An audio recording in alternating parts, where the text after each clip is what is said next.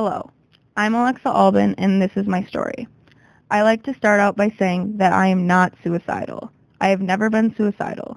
You do not have to have wanted to die in order to have a story. From before I can remember, I have always been someone who's never really blended in with most girls in my class. I'm sure many girls, even boys, can relate to this, that feel different and not comfortable with what they look like or what they might be. I've gotten comments from, whoa, she's the ugly one in that group too. She plays goalie on the girls lacrosse team because she's the biggest one. Hearing comments like these make you feel so worthless, hurt, and like you can never do anything to impress anyone. These comments can come from your own friends, those who you trust. Society has shaped us to believe that there's a certain look we all must live by. From getting teased to behind my back to right to my face, it's all been normal to me. I thought to myself, if I can't please anyone, then why am I here? What good is it if no one will like me for how I look?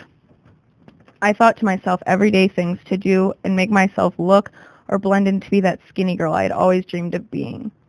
I wanted to be this tiny person for the people who would just say to me, it's just a joke, Alexa. Chill.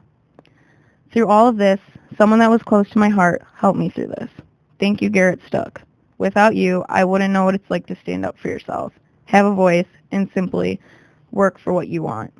He's taught me so much in a small amount of time, and for that I can never repay him.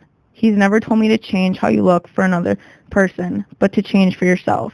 He taught me to be strong and don't ever question why you are here because of what you might look like or who you might be. You're needed and you are loved no matter what you might look like. Thank you, Garrett Stuck, for reading my 13 Reason Why Not. Suicidal thoughts also known as suicidal ideation, are thoughts about how to kill oneself. It can be detailed plan, although sometimes it can just be a fleeting consideration. Sometimes people can just feel like they wish they didn't have to be in pain anymore. After Megan Abbott's suicide, Oxford High School brought in an expert in teen suicide. He explained that it's not what, that people want to die, it's that they want to know that they can live a life that is less painful. If you are in pain, there's a less painful life ahead of you.